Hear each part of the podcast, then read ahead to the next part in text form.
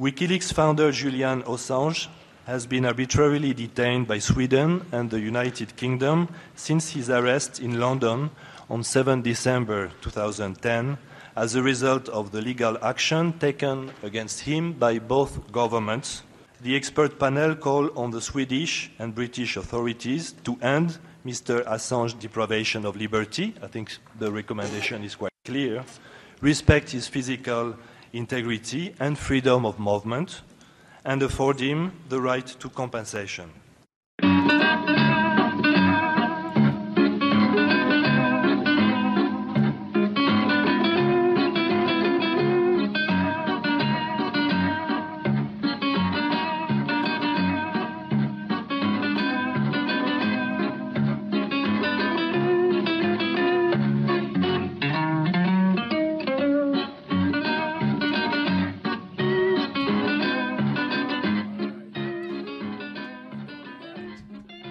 Okay, that is Anton Karas, the Third Man theme. And I have not heard that now in 2 years. This is Randy Credico live on the fly in cooperation with Covert Action Magazine. And our series is Julian Assange's Countdown to Freedom. We started this series actually 3 years ago. And the gentleman up front, I think his name is Christophe Peschoux from the UN Working Group on Arbitrary Detainment. That was 3 years ago.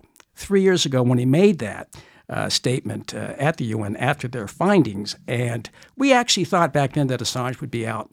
And that's why I started that series. And it's 3 years ago. Actually 3 years ago. And it's just amazing that he is actually in worse shape right now. We'll get into that in a minute.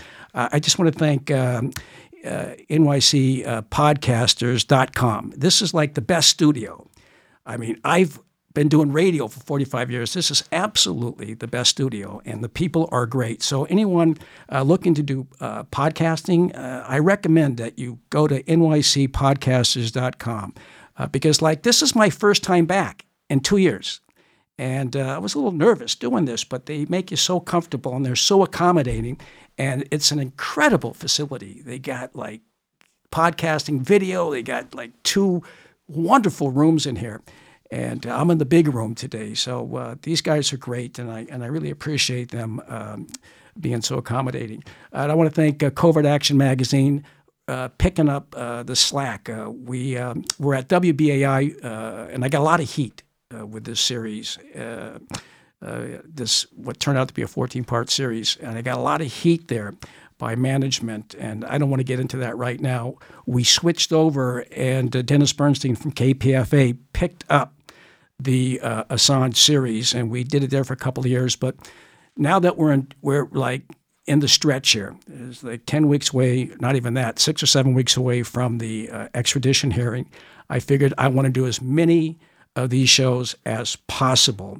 And Covert Action Magazine is playing them. And I found, like I said, this is a godsend, this studio. And we have an incredible show today. We're going to be doing this every week. And I'll be going to London and to Scotland to get interviews over there, God willing. And a lot of things have happened since I last did this series. A lot of things have happened. We'll get into that. We're going to methodically go through where Assange is today, how he got there, what's at stake here. We have Colleen Rowley coming up, the whistleblower. We have Tony Papa, who spent 12 years in a maximum security prison at Sing Sing, the notorious Sing Sing. And we have an Argentine journalist, award-winning investigative journalist by the name of Sergio Kiernan. And what else can I talk about here? Tony's incredible. It's an incredible story. He painted his way out of prison. And we are going to play here. I also have in the studio here Nathan Fuller, who is from the Courage Foundation, which has been a leading advocate for whistleblowers in general, but specifically in the last year or so for the case of Julian Assange. Nathan, welcome to Live on the Fly, Countdown to Freedom, Assange, whatever. This is like the longest title.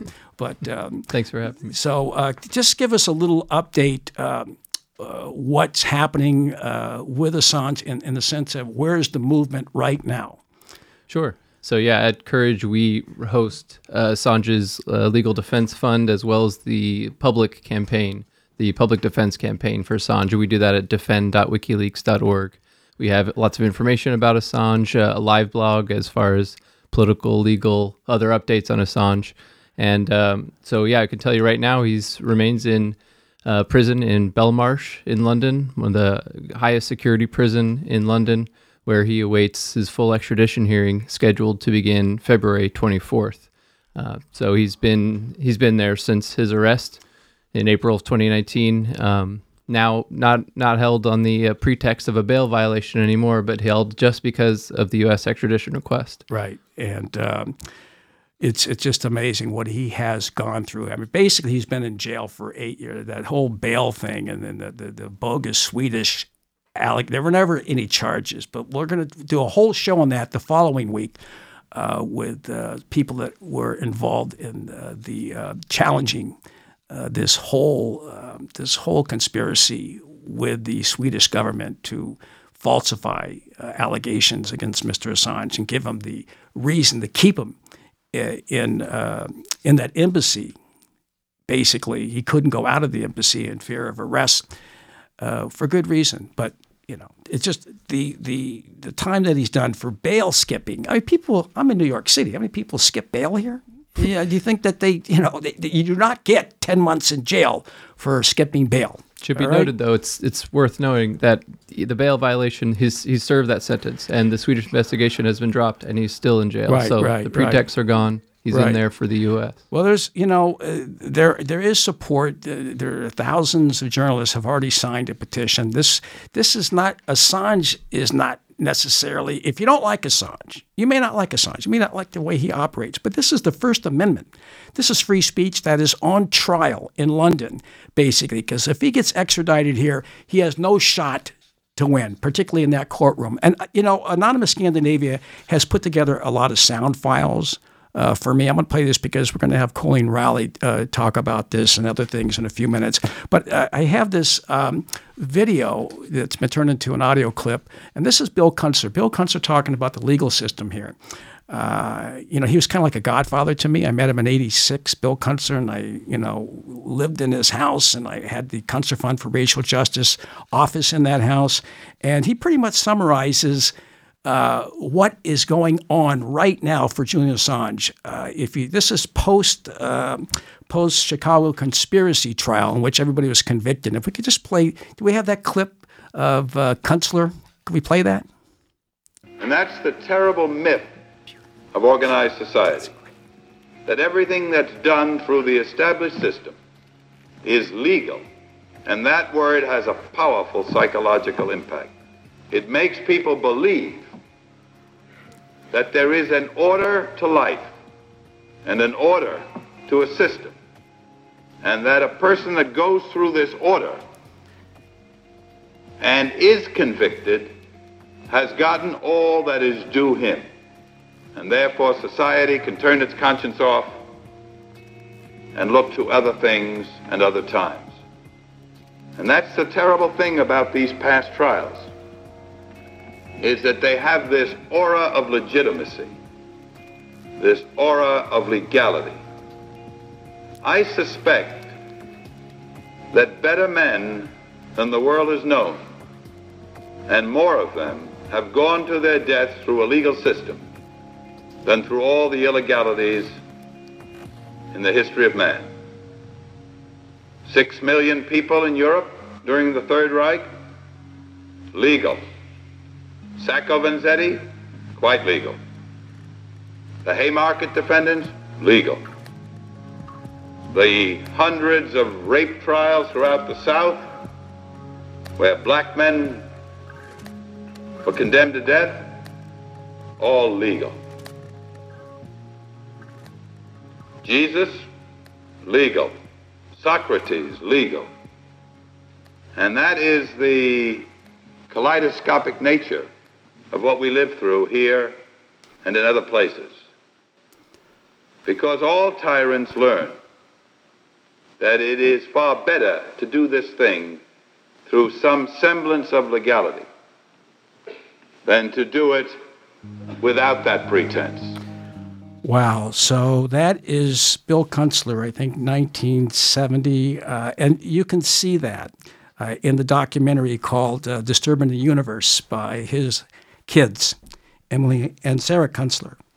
Have you seen that? The award-winning documentary on Bill Kunstler. Haven't you? Well, get that, because it is a compelling, it is a fast-moving, it is an educational film, and these kids did an incredible job. It's called Disturbing the Universe. I want to thank Anonymous Scandinavia for putting together all of these sound files and making it easier for me, and these great technicians here. For it's going like right now, it's going better than I was expected, I'll be honest with you. But that was Bill Kunstler, and you know, it was much easier for me when I was doing this series 3 years ago, because I had Julian Assange helping me. You know, he was actually giving me advice. He would say, put this guest on. He got his mother on. He got the lawyers on. I said, what do I do now? And he said, you don't need me. But he did it 3 times. He did the show 3 times, but, you know, over a year period of time. And he always, like, gave me recommendations for music. And before we go to, we're going to go to her in 1 second, but this is one of his favorite version of the band played Waltz and Matilda. It's by June Tabor, because I was looking for, there's so many versions of it. I worked with Country Joe McDonald back in 86, and he played a version of it, and it was incredible. I used to cry, then I'd have to go on stage and follow him doing comedy. And so we're going to play June Tabor and come back with, you know who Colleen Rowley is. All right, we're going to go... in 1 minute, we're just going to play a little bit of this. This is what Julian Assange recommended back in 2017, and we're going to play it for you right now. June Tabor. When I was a young man, I carried me pack, and I lived the free life of the rover. From the Murray's green basin to the dusty outback, I waltzed my Matilda all over. Then in 1915 the country said, son, it's time to stop rambling, there's work to be done. And they gave me a tin hat and they gave me a gun, and they sent me away to the wall. And the band played Waltz and Matilda as our ship pulled away from the quay.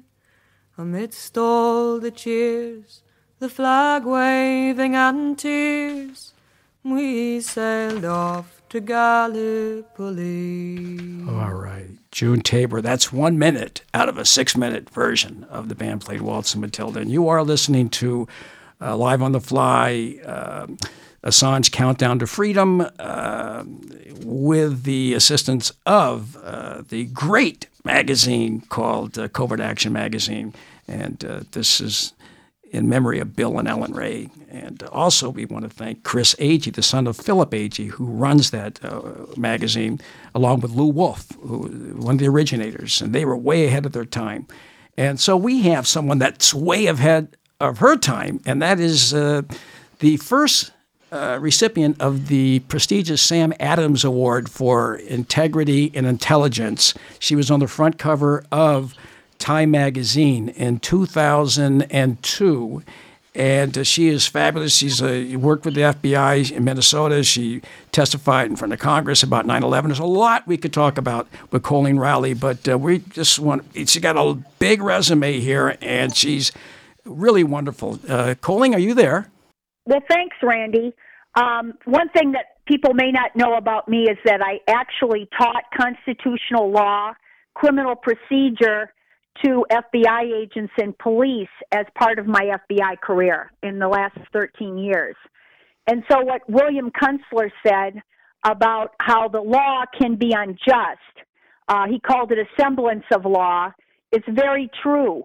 Sometimes really bad laws, when they find that they can be improved on, you know, think about something like slavery and I mean, we've had all kinds of illegal laws in the United States. John Yoo tried to legalize torture. When those are found to be, then they change. And so the notion is that the law was never slavery. It was never torture. It was just people's misinterpretations of the law at the time. But I wanted to talk and give a brief history of a really terrible law that passed just a couple of years after the song Waltz and Matilda was written for. Back during World War I, just a few weeks before the United States entered in 1917, the President Wilson wanted to enact censorship of the press. And he basically wanted to end freedom of speech so that no one would criticize his efforts in World War I. There's a long history to this because a lot of people in the United States were against the U.S. getting into World War I. But when Wilson decided to do that, he had a lot of criticism. So he wanted to pass a law that would end all criticism of him and the war. And this law did pass. And in fact, the censorship of the press part of it only failed to pass by one vote. Otherwise, we would have even had censorship. Back during the Civil War, President Lincoln actually ordered his generals to round up editors. And they put editors in jail for criticizing Lincoln or the Union Army. So what Wilson was doing is he was wanting this to occur during World War I. Now, the Espionage Act, even though they had to take out the part about censorship of the press, it does prohibit interference with military operations or recruitment to prevent insubordination in the military and prevent the support of United States enemies during wartime.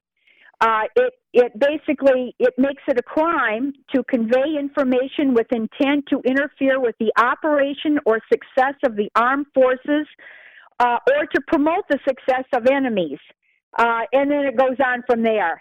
It's a really a bad law in a lot of ways because at least initially, when it was first during World War I, it was used basically to suppress speech of Eugene Debs, the socialist president, was put into prison for 5 years for criticizing the war.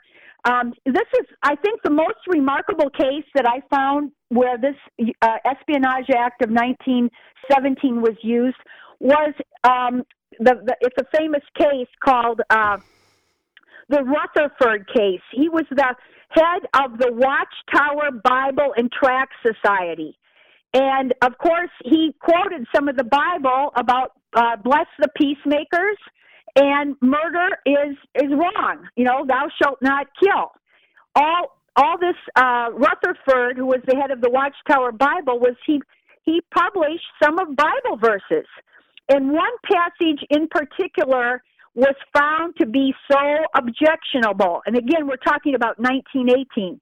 Here's the passage for which he was, by the way, convicted for 20 years. Rutherford was convicted and sentenced to 20 years in prison for writing this. Nowhere in the New Testament is patriotism, a narrowly minded hatred of other peoples, encouraged. Everywhere and always, murder in its every form is forbidden. And yet, under the guise of patriotism, civil governments of the earth demand of peace-loving men the sacrifice of themselves and their loved ones and the butchery of their fellows, and hail it as a duty demanded by the laws of heaven. So that paragraph that I just read, which, of course, you could hear from any church or mosque or temple pulpit anywhere, a guy was convicted for 20 years. And that was probably the peak of the worst application of the Espionage Act of 1917. Now, you can fast forward. In World War II, there were not as many prosecutions of speech under the Espionage Act. There were a few, but not nearly as many as in World War I. And I think, you know, what happens is people realize in a time of war, the passions are so high and this patriotism, uber patriotism, basically blinds people. So even people on the jury kind of lose their minds. But, you know, in the meantime, people had cooled off. And in World War II, there were some prosecutions, but not as many. But after World War II, when you get to the McCarthy period, when you get to 1950, guess what happens? People think, you know, we're in the Cold War and the government is scaring everyone, McCarthy especially, and they pass a new part of the Espionage Act that makes mere retention of information a crime. So it wasn't even just publishing information. It was actually the mere retention of information. And so, for instance, if somebody, like a government official, was trying to write their memoirs, they could have been held guilty under this form of the McCarran Act.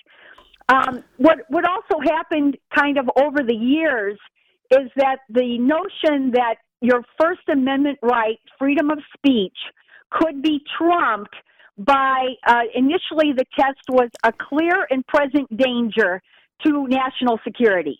So initially, that was what we always knew, that old case about yelling fire in a crowded theater. So that old case came out of 1919 or something, and it established that it had to be a clear and present danger, like yelling fire in a crowded theater. But then in 1950, they had lowered that, or somewhere around, excuse me, not 1950, in 1969, they reduced that standard so that it had to be a clear and present danger. So your speech had to present a clear and present danger, and if that was the case, then you no longer had freedom of speech. Wow. So shortly after that, guess what happens? In 1972 or 73, you have the Pentagon Papers case. And when Nixon tried to shut down 17, 18, 19 different newspapers in the country who were all publishing the Pentagon Papers that Daniel Ellsberg had leaked. And so initially Nixon puts court orders on the New York Times and the Washington Post, and there are cases that go up to the Supreme Court. And when that happened, because I will tell you one of the reasons is by that time the Vietnam War was pretty unpopular. And when the wars finally become unpopular, the judges get some of their, this goes back to Kunstler's point, the judges get more intelligent. They get some of their brains back. And so they stopped Nixon from shutting down the press. Essentially, they said he could not have a prior restraint of the press. But the one thing that the Ellsberg and Pentagon Papers did not decide was whether that the Espionage Act, if used to censor the press this way for publishing information that was, you know, previously secret, government information that they say would harm the military, etc. They didn't decide if any publishing of information would be, if you tried to prosecute a newspaper or a publisher, if that would be unconstitutional. And so in the wake of the Pentagon Papers, many, many legal experts around the country wrote law reviews and treatises that they believed that it would, that application of the Espionage Act to stop publications of information that would be in the public interest, even if it was previously classified, many experts thought that would be unconstitutional, including the New York Times lawyer. The head lawyer in the New York Times that actually was, you know, defending against the Pentagon Papers. Many lawyers believe that. Now, unfortunately, we get to the post-9/11 wars, and now we see this old Espionage Act being reinvigorated, first by Obama and now Trump. Well, wait a second. Obama, let's stop there for a second. With Obama, he, I think, prosecuted more people under the Espionage Act than all of the presidents after Wilson combined. I think I saw that figure somewhere. Okay, but there's two things here. That's just a little confusing because The Espionage Act, you know, when I say the word espionage, what do you think of? You think of Robert Hansen and Aldrich James. You think of your CIA double agents. You think of your FBI agents, Ivan Nicholson, Earl Pitts, Robert Hansen. Well, actually, a lot of military. We have had a whole bunch of military officers who have turned into spies for all kinds of different countries. And in 1980, they called it the Year of the Spy. So in 1980, there were a lot of prosecutions of real spies. So the Espionage Act itself, there's part of it, I think would be constitutional and actually fine to use against Robert Hansen.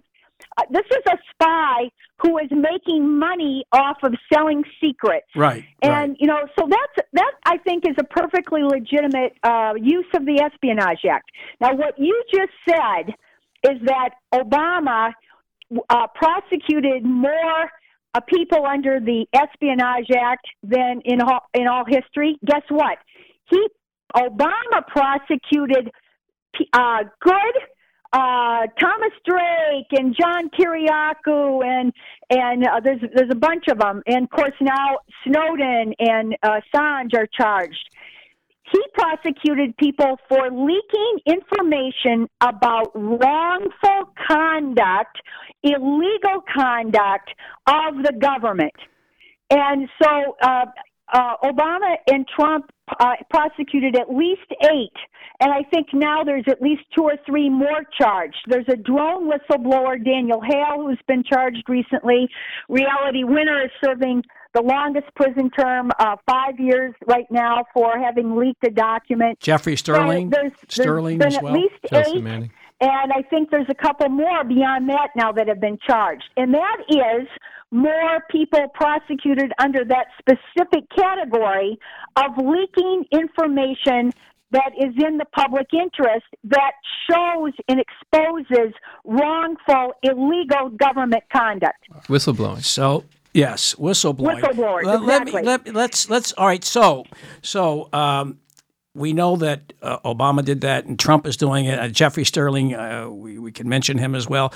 Now, how it relates to Julian Assange is now, I think, 13 counts under the Espionage Act? 17 counts. 17 counts. Each carrying up to 10 years. Each carrying up to 10 years. I'm here with Nathan Fuller from the Courage Foundation, who has supported whistleblowers.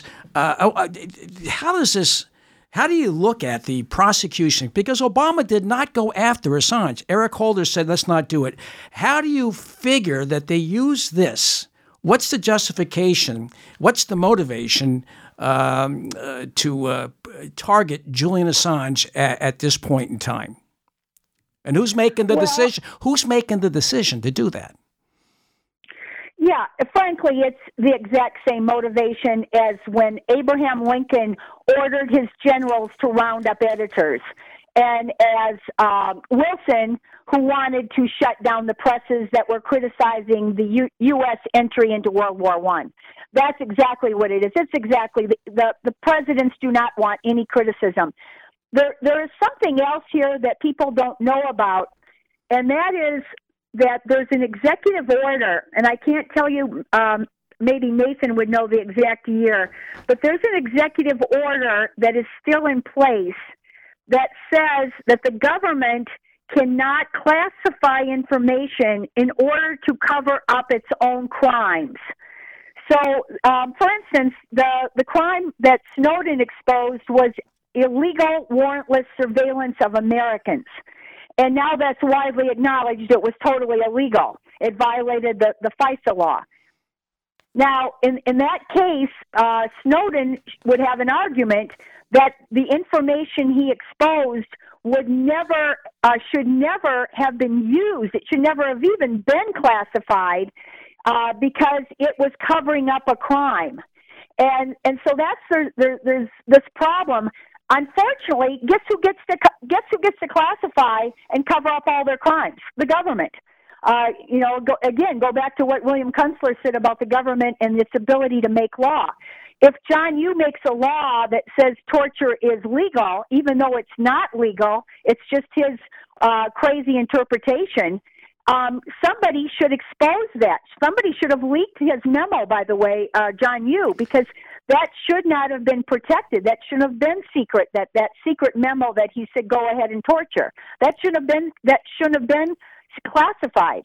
So we have a whole bunch of problems here. If we're Snowden, of course, says this all the time, but if we're to have a democracy, you have to have the public understanding, especially understanding if their government conducts illegal actions. Why? Because this is who they're voting for.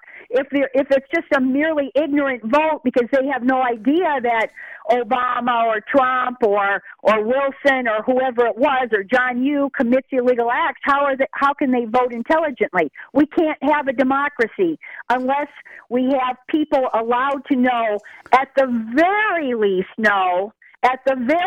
know when their government commits completely illegal acts. And that's why we had that executive order. And that is also why you won't hear this from any president, Obama, Trump. You won't hear it from any lawyer who works for a president. You will never hear that because they want to control the public information. Right now, people in the military know that we are waging an information war. And the information wars are propaganda. They're war propaganda that involves a lot of deceit. Trump and Cheney's deceit about the weapons of mass destruction, that's just one of probably thousands of lies that have been told in the last, 18 years. Most recently, all the lies about we're winning in Afghanistan that were just came out in something I would call the new Pentagon Papers, where the generals finally admitted that they didn't have the foggiest notion of what they were doing. But they would go on television and they would lie that, we were going to win the war just like in Vietnam. Well, this is what is called information war.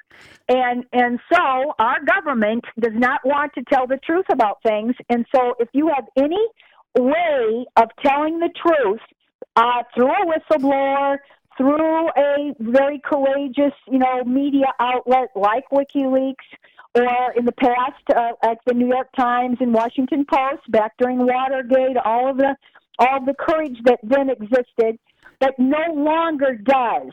For the most part, our corporate media is going along with the information war, and they don't have any Woodward and Bernsteins and R.F. Stones and all of the very courageous journalists that existed back during the Vietnam War. And so WikiLeaks came along, and they were telling the truth about things. They were publishing documents just like the Pentagon Papers, and that posed a serious risk to the wars. Because if people know the truth and they know that the wars are not justified, if they know that we're massacring people, like in Libya, bombing all kinds of civilians and whatever, drone assassination. When people know this, when Americans know this, they do not, by and large, maybe there's a few that are for that. There are some, but it's about 60 or so percent. Certainly a majority of Americans will not condone illegal actions like this and foreign massacres, etc. And so they have to cover it up. Let me ask. And that's exactly the reason why they're trying to make an example of Assange. They want no longer anyone to be brave enough. And unfortunately, it's mostly worked on most of our corporate media. There's not very, very few with the bravery of Julian Assange and WikiLeaks. They just do what they're told. They put their head down and they regurgitate the war propaganda. He's quite a very courageous individual. And since he has been basically stifled way back April of 2000. And 2018 hasn't been able to really operate, and he's been spied. You have this undercover global in there. I was in the embassy 3 times. We just talked BS, but all of that stuff was being videotaped and audio taped, and I was thinking we were talking about nothing. I'd never asked him about Vault 7 or any of it because the guy is such a great conversationalist. He has a great sense of humor. And like I said, here he is. He's been shut up. He's been stifled. How much have we lost? How much have we as a society since he has been stifled by this prosecution, this persecution? What would we know right now, possibly, if he was free to operate? Because WikiLeaks is Julian Assange, or vice versa. Without him, you know what I mean? He is the quarterback and the wide receiver and the kicker. I mean, he really is without him, the heart and soul of WikiLeaks is not there. Yeah, you know what Julian Assange said at the start, he said, courage is contagious. And, of course, that's what the government is afraid of. The government is afraid that there would be successors to Julian Assange who would be brave enough to publish the truth. So that's exactly why he's being prosecuted. Now, when Julian Assange was stifled, essentially, there wasn't anyone really brave enough to step up.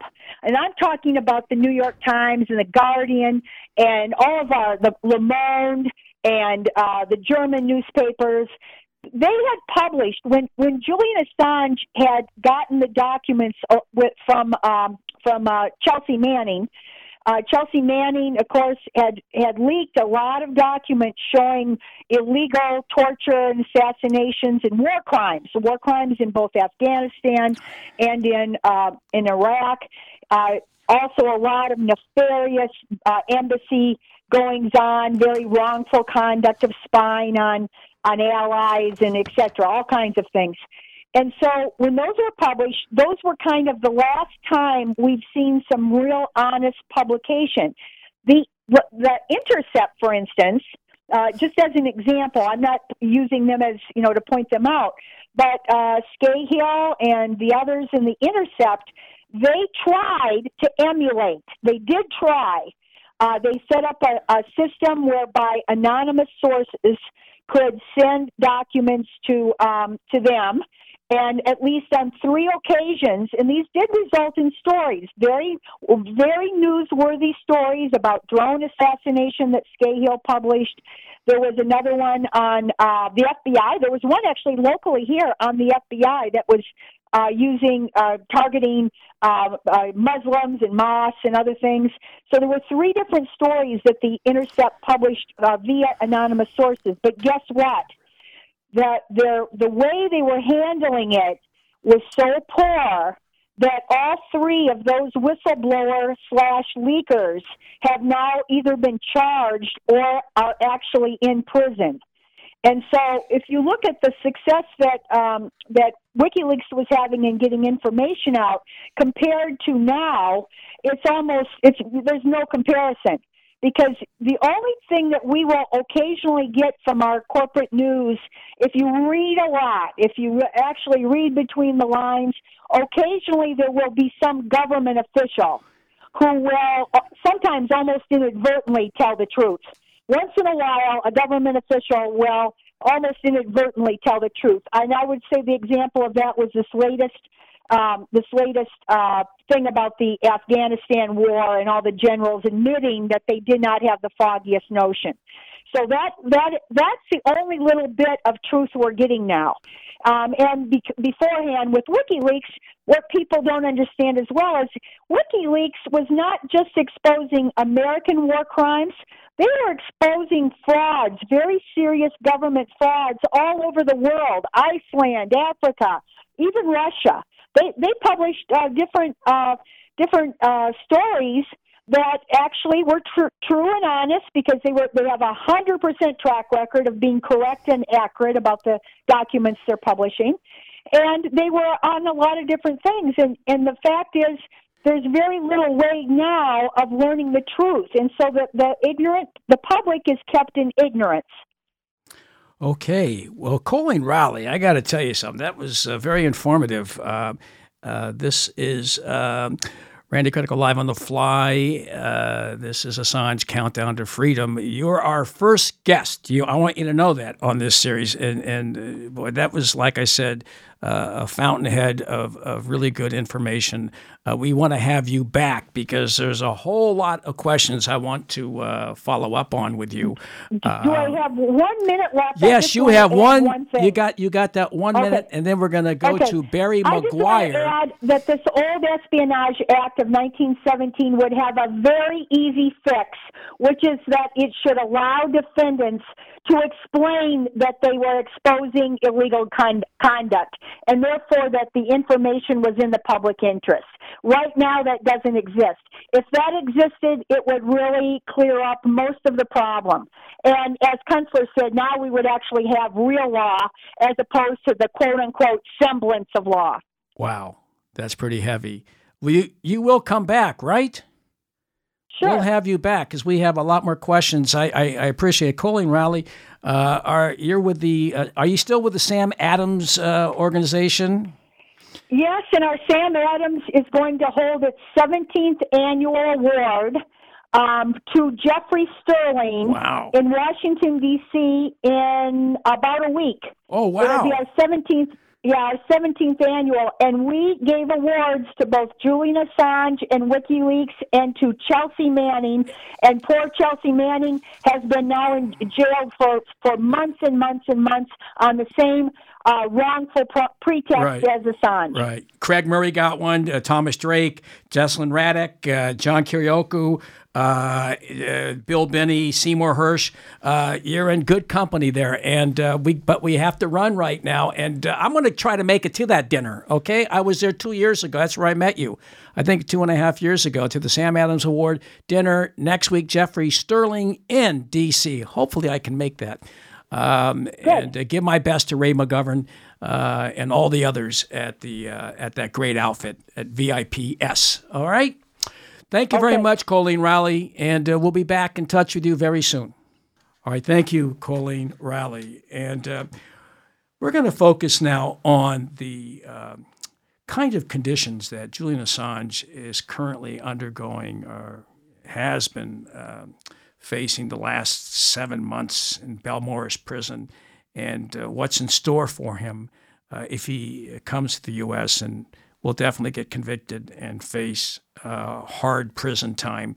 We're going to talk in just a minute with someone that knows all about the conditions of prisons in the United States, a former prisoner at Sing Sing, Anthony Papa. We'll be right back. We're going to set up the mood here with little Sam Cooke, and we'll be right back with Anthony Papa. Well, don't you know that's the sound of the men working on the chain gang? That's the sound of the men working on the chain gang. All day long they work so hard till the sun is going down, working on the highways and byways and wearing a frown. You hear them moaning their lives away, then you hear somebody say, that's the sound of the men working on the chain gang.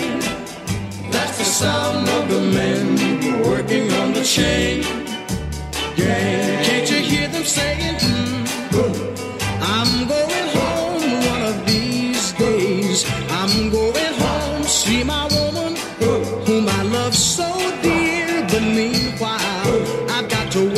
here. That's the sound of the men working on the chain gang. That's the sound of the men working on the chain gang. All day long they're saying,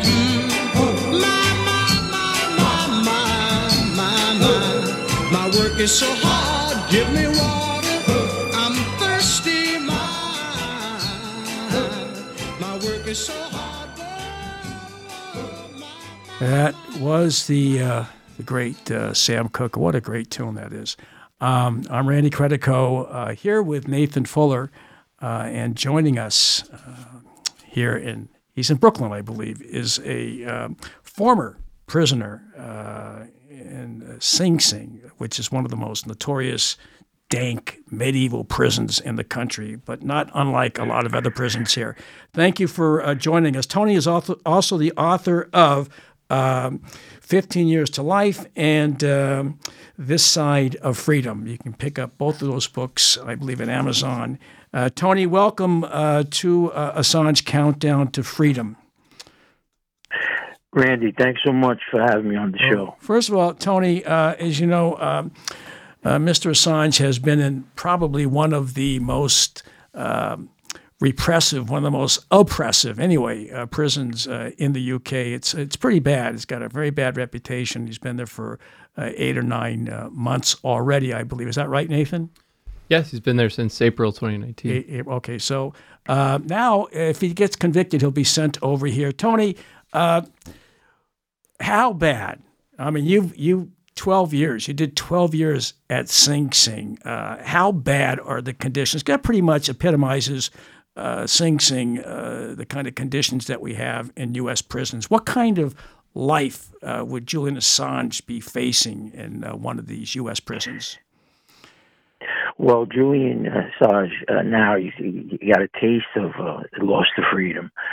When he comes to, if he gets extradited, comes to the United States and winds up in prison, he faces another level of loss of freedom. Prison conditions in the United States are horrible. I did 12 years of maximum security prison. I lost my identity, lost the family. I mean, life, as you know, it becomes a dream. It's a different world. Brutal conditions exist in the gulags of the United States on both federal and state levels. I've been in touch with many prisoners. I conduct a prison letter project where prisoners all over the United States write me and talk about the conditions they face. And it's not only a physical loss, it's the psychological loss of being incarcerated, of being taken away from your family, of loved ones that you face. And prison doesn't stop at the prison walls. It extends far beyond it, facing your loved ones. I'm sure his mother is suffering, his family members are suffering much for him being in the situation he's in. But it's a world of despair, the prisons of the United States. I hope he doesn't get extradited and come here, because he faces a rude awakening if he does. It's pretty tough, Tony. Nathan, do you have a question for Tony Papa? Just worth noting that Nils Melzner has already visited, the UN Rapporteur on Torture has already visited Assange in prison. That was back in May 2019, just a month into his sentence, and was already saying he noticed signs of psychological torture. So that was just early on in this stage, and he faces up to 175 years if he were convicted here, so an effective death sentence. Wow. Yeah, to have a sentence like that, you're facing a world of despair, a world of hopelessness. You learn the concept of learned hopelessness. Anything you do becomes futile because of the system. They violate all of your rights. You're thrown into a cage like an animal, and you're treated like an animal. The system likes to break down people to become part of the collective. They don't like individuals acting in an individual capacity. They want to control your whole life. Your life in these prisons in the United States is controlled by bells, but controlled by lock-ins. They tell you when to eat, when to sleep, when to go to the bathroom. It's a horrible condition, and total human rights violations exist. And I get this firsthand from the hundreds and hundreds of people in prison that write me and tell me about the conditions, because I started this project to try to get media attention to these prisoners, to try to get them a shot at getting coverage. There's a difference between having coverage and not coverage, because at least what Julian has got going for him, he's a well-known political figure, and people are going to watch his case. So I think that that's going to save him in some capacity where his case is going to be strictly construed and looked upon. If you was just a regular prisoner like the hundreds that write me, I mean, they're not totally denied all their constitutional rights and treated like dogs being in the prison. So I hope, like I said, he doesn't become extradited and wind up in prisons of the United States. Tony, people have... It's a long, hard road for him. People who have visited Assange have worried about both his physical and mental health already, noticing he's lost weight and... as I said, the UN Rapporteur on Torture is talking about psychological torture effects. And so a big question is about healthcare and mental health care. And I'm just wondering, Tony, if you could talk about what is healthcare like in prison and what is mental health care like? Yeah, sure. I was actually in prison. I became a jailhouse kind of attorney. I was a legal assistant. I visited the mental health clinic in the prisons, and basically they don't exist. They just put people with mental health issues. The way they control them is just medicate them. That's the way they control the prison population. If a person who has a mental health issue goes to a shrink in prison, what they're going to do is give him type of psychotropic drugs to control him. That's how they solve all the problems, because they give them medication. They change that. They become zombies. I've seen people. It happened to firsthand when I was in prison, and hopefully he doesn't reach that level where he needs to go to a shrink and be treated, because what they're going to try to do is control him by giving him these drugs that are going to totally ruin him. What about the health care in general? Like if he gets sick in prison, Tony? Health care is at the minimum level. People die all the time in prison when they don't have to die. I get letters from prisoners telling me that they're not getting the treatment that they need.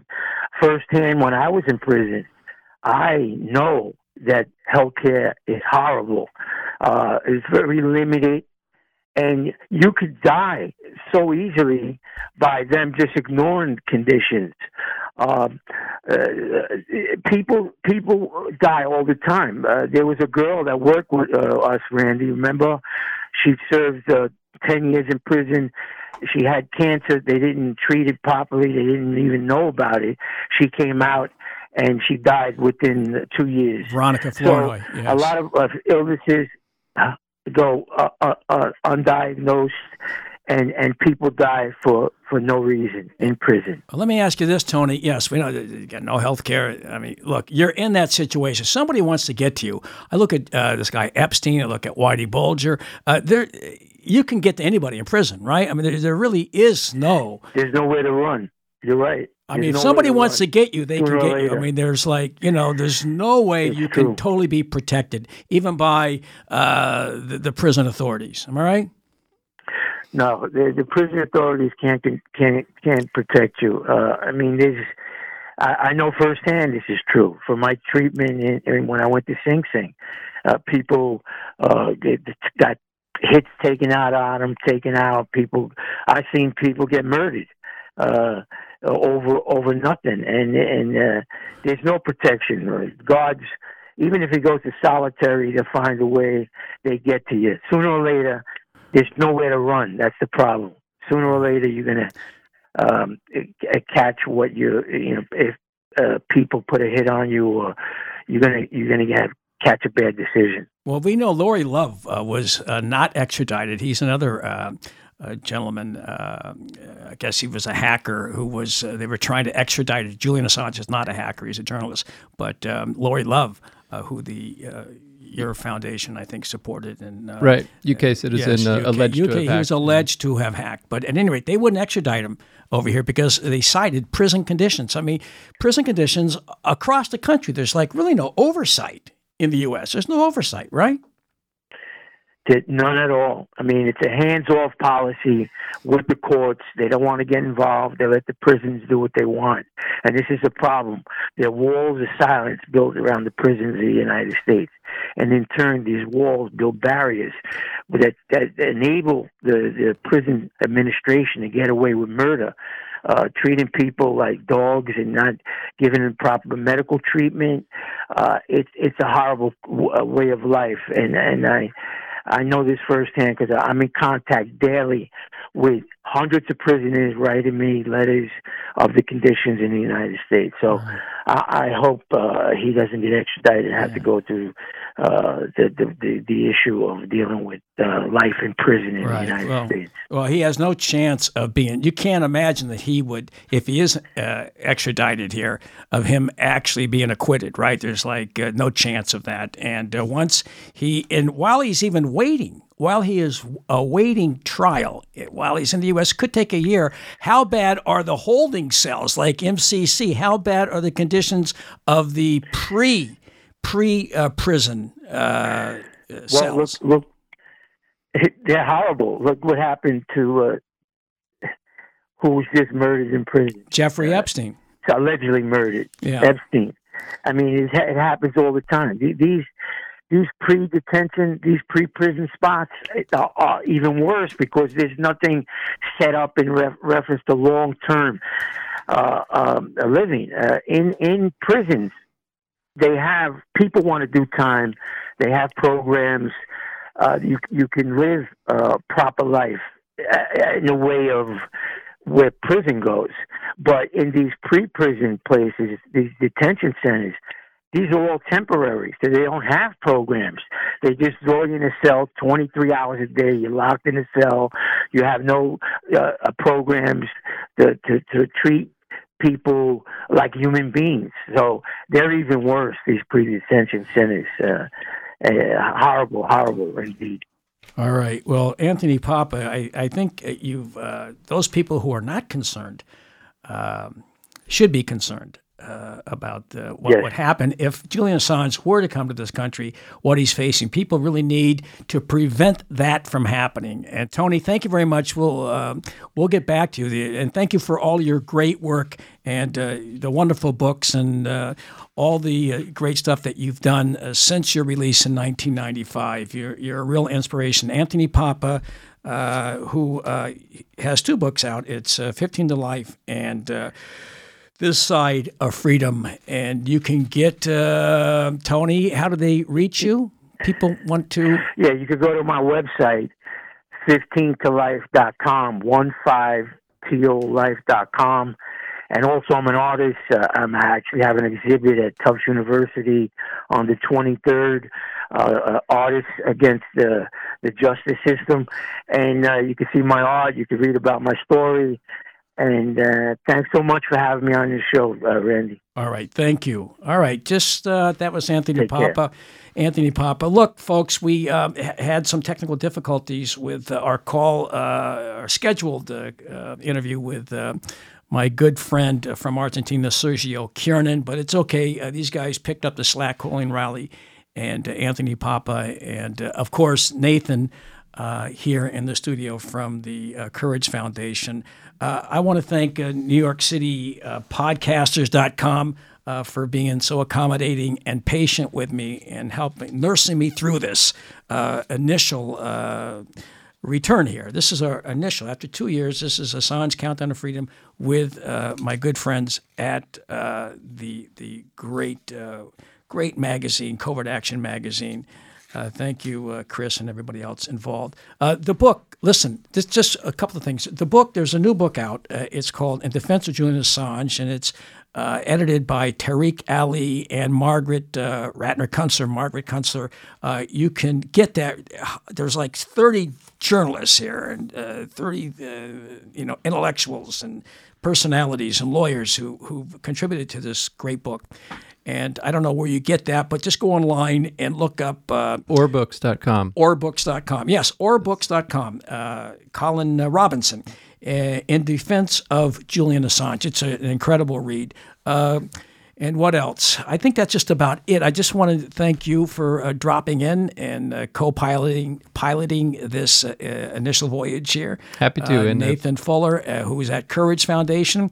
How do people reach Courage Foundation? Yeah, get caught up with the Assange case at defend.wikileaks.org. You can learn more about Courage as an organization that supports other journalistic sources and whistleblowers like Jeremy Hammond and Chelsea Manning. That's at couragefound.org.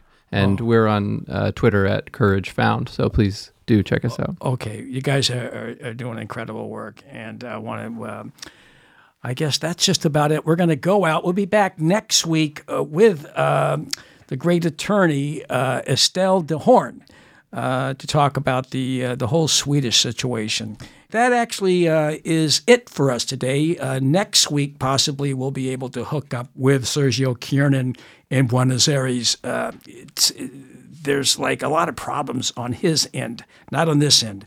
NYCPodcasting.com really is a state-of-the-art studio podcasting place. It really was great. Isn't it nice here? Huh? Excellent. Yeah. Isn't this a great place? And they do miracles here. And you go to nycpodcasting.com if you're looking to do any podcasting or, you know, if you want to just come in and record, because it's, like I said, state of the art. I want to thank Covert Action Magazine for being part of this. I want to thank Colleen Rowley. And I want to thank Anthony Papa. I want to thank you, Nathan. People who want to get involved, what do they do? For updates on Assange's case and more information, go to defend.wikileaks.org. And then to learn more about Courage generally, we support other whistleblowers and journalistic sources. So go to couragefound.org and find us at CourageFound on Twitter. All right. Now, here's something, folks, before we go. I want to play this excerpt of a little speech by John Pilger, who will be on this show in a couple of weeks.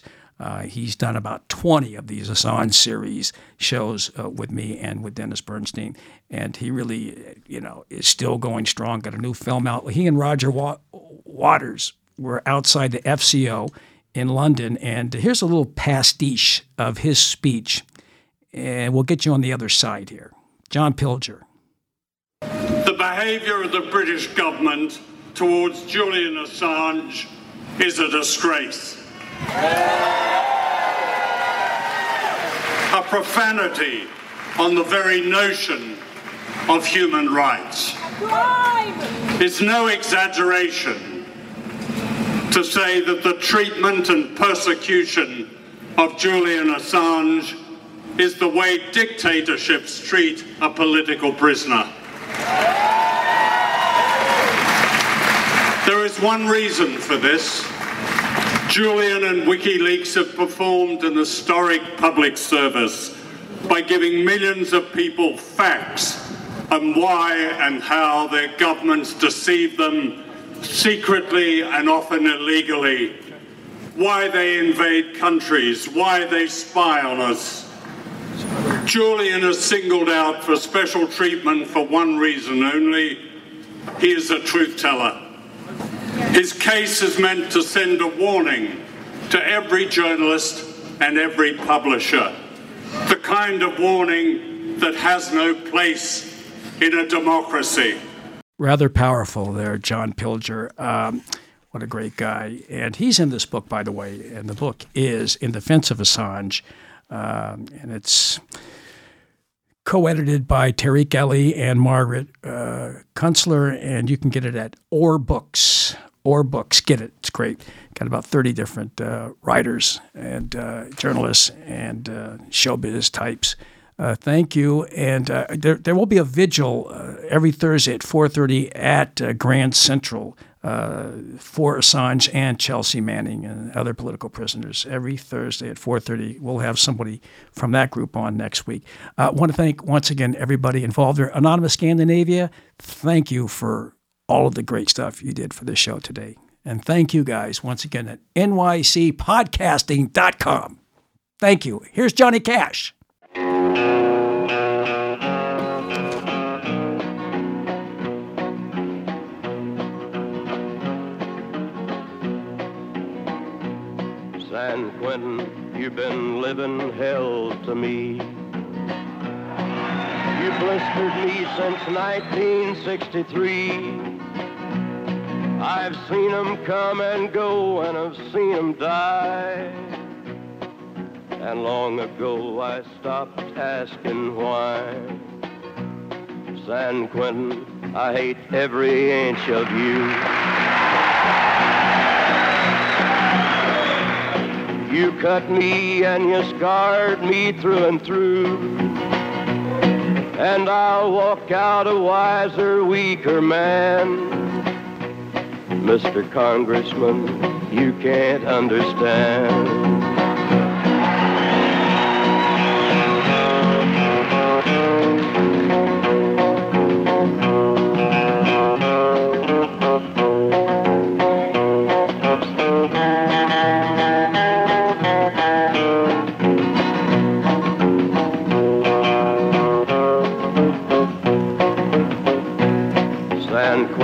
What good do you think you do?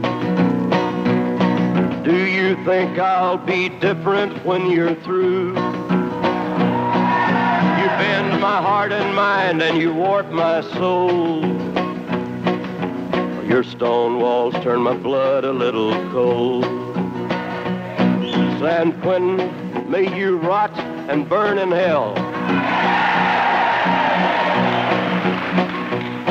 May your walls fall and may I live to tell. May all the world forget you ever stood. And may all the world regret you did no good. San Quentin, I hate every inch of you.